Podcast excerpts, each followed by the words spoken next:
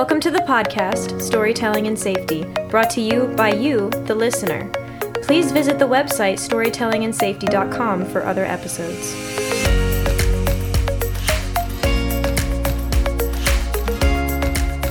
Thanks for coming back to the podcast. You're with Storytelling and Safety, and I'm your host, Tim Page Bottorff.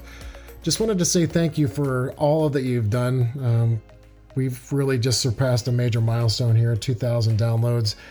Um, and in just our short time of being on the air, um, all of you, I'm just very grateful for listening. And today's uh, podcast is uh, kind of a special one. The reason why is that we've been invited to to the to state legislature here in Arizona to actually interview the state senator Karen Fann, who's also the president of the state senate.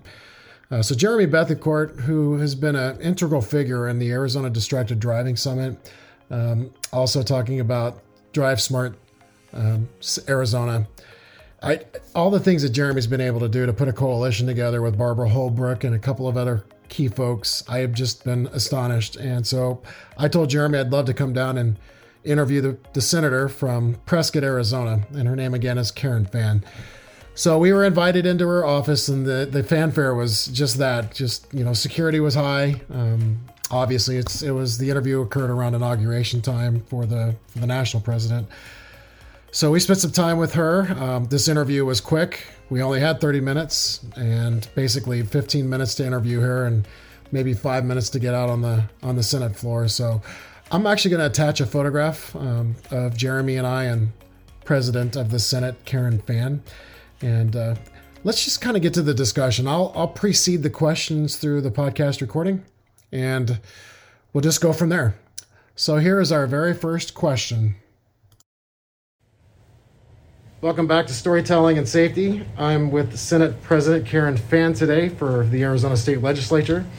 Um, and I'd like to say welcome to the podcast, Karen. Thank you for being here. Thank you. My pleasure. So, Senator, could you let us let our listeners know how you got involved with uh, being in the legislature? Yes, uh, this is actually about my 20th year involved with politics, and I started out on a local city council level with City of Prescott and then Chino Valley mayor uh, because I wanted to get involved with my community and give back to my community, and somehow I ended up here on the statewide level. Well, working with people and, and trying to make a difference with them. Um, so, what is it about people that you want to make a difference, especially around health and safety? Well, first of all, we're you know we're all part of this world, and so consequently, we absolutely need to make sure that we do it as safely as possible, and we watch out for each other. I own a highway construction company. So I am my employees and everybody I know is out there on those highways working all the time. So public safety has been in my life forever. Okay, so you have a lot of people on the road and they got to drive your trucks and and so they definitely have to follow some kind of policy. Absolutely. Whether it's a company policy or whether it's a state policy, I got That's it. right. So 2020 has been kind of a tornado of a year. How do you think this will compare to the new year coming up, 2021? Uh, well, I first thought I couldn't wait for 2020 to get over because I thought 21 would be better, but so far it's not starting out that way. so um, I still have high hopes, and I'm positive thinking that we will get through this together. We just we have to be patient. We have to work together. Mm, yeah, you're about you're right about that, and that means you got to work with people too. Okay, so we we have a new distracted driving law here in Arizona. Um, can you tell our listeners what your role was regarding the newly en- enacted driving law, distracted driving law? Well, it's something we've been working. I've been down here ten years. This is my eleventh year, and we started working on this ten years ago. Jeremy Bethencourt has been a amazing uh, supporter of this and has worked very, very hard. Um, as as are some other people throughout the state that have done it. Um, one of the reasons I look at it is remember I said I work highway construction there is nothing more dangerous than to have people out there on the highway working and you have cars coming by at 65 75 miles an hour and their hands or ro- eyes aren't on the road mm. that's how my people get killed that's how ADOT employees get killed so besides the bigger picture of rear end accidents or pedestrians being hit there is this whole safety issue within our own construction industry that is a huge concern okay that's a great answer. So, construction wise, you have some really good experience as a as a leader of an organization, but then on top of that, as a leader of the state senate, you also bring that to the table, which is mm-hmm. really good for legislation. All right, so far so good. It looks like uh, the conversation is going in the right direction, and uh, we've got some questions that came from chapter members. So I had to reconfigure here and then um, rephrase a question that came from us from Brandon Wiseman. Uh, Brandon is the chapter president of the American Society of Safety Professionals in Arizona, and his question was: is, Where do citizens find the best resources in regards to how they can help in distracted driving? So let's turn it over to the senator. Where can the citizens get the best resources for the new distracted driving laws uh, is huge. We've, of course, on the website, the media has been all over this. There are great organizations uh, that Jeremy works with, and uh, American Traffic Safety Association, uh, our construction, our uh, construction organizations. Uh, we're always putting all that information out there to make sure people understand what the new rules are, why it's important, and what the penalties might be if you don't pay attention. Okay, so how can uh, society, ASSP, and other safety professionals support the efforts to help end distracted driving in the future? It's definitely going to be an ongoing uh, challenge because it's going to be like when seatbelts were first required. If, for those of us who are older than 30, uh, we we remember uh, it was a time. It was kind of what we're going through now with the no mask wearing. Right, mm-hmm. people felt like we were infringing on their right to not have a seatbelt on, and it took you know a good decade for people to finally get on board. Uh, you know, first it was pushback about okay, if I don't do it, then I'm going to get stopped and I get a ticket and everything else. Now you rarely see somebody get in and not put on that seatbelt because they have seen so many articles They've seen, you know, too many newscasts about how people have died because they were thrown from their vehicles. And I think this is going to be the same thing with the distracted driving.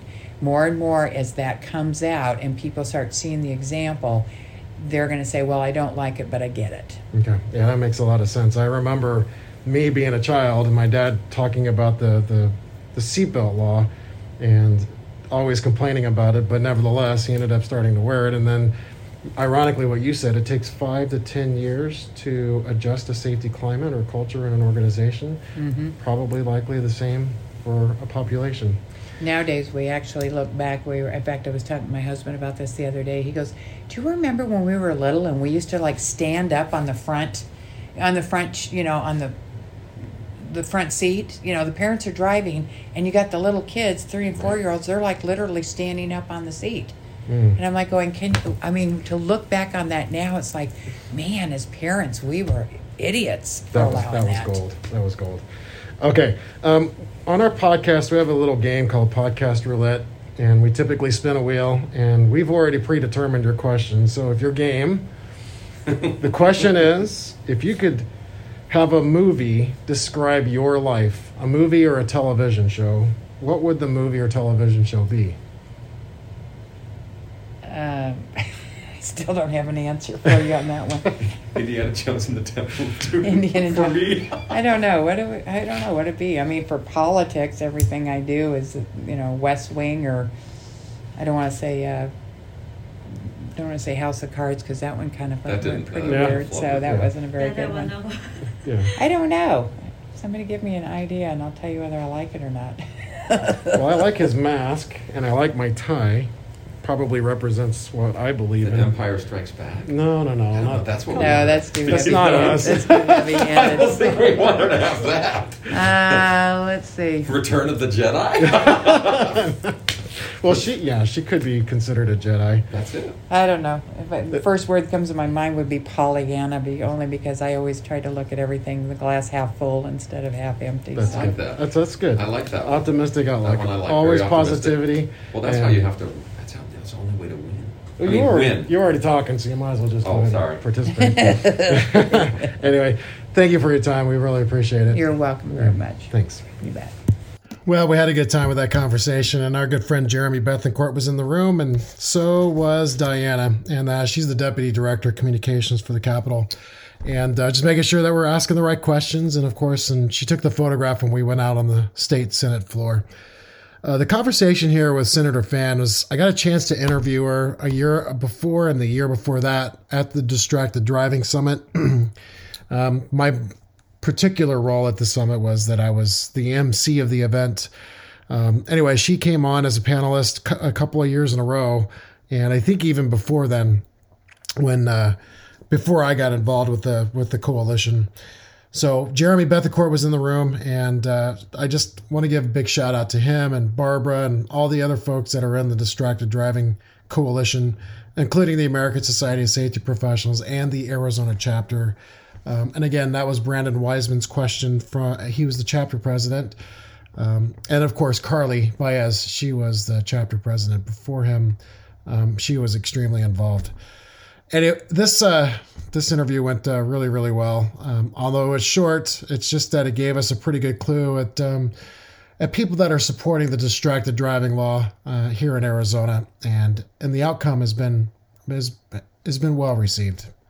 It's been well received. So I'm going to end on that note. Uh, we will have another podcast in at least a couple of weeks. Um, got a good lineup.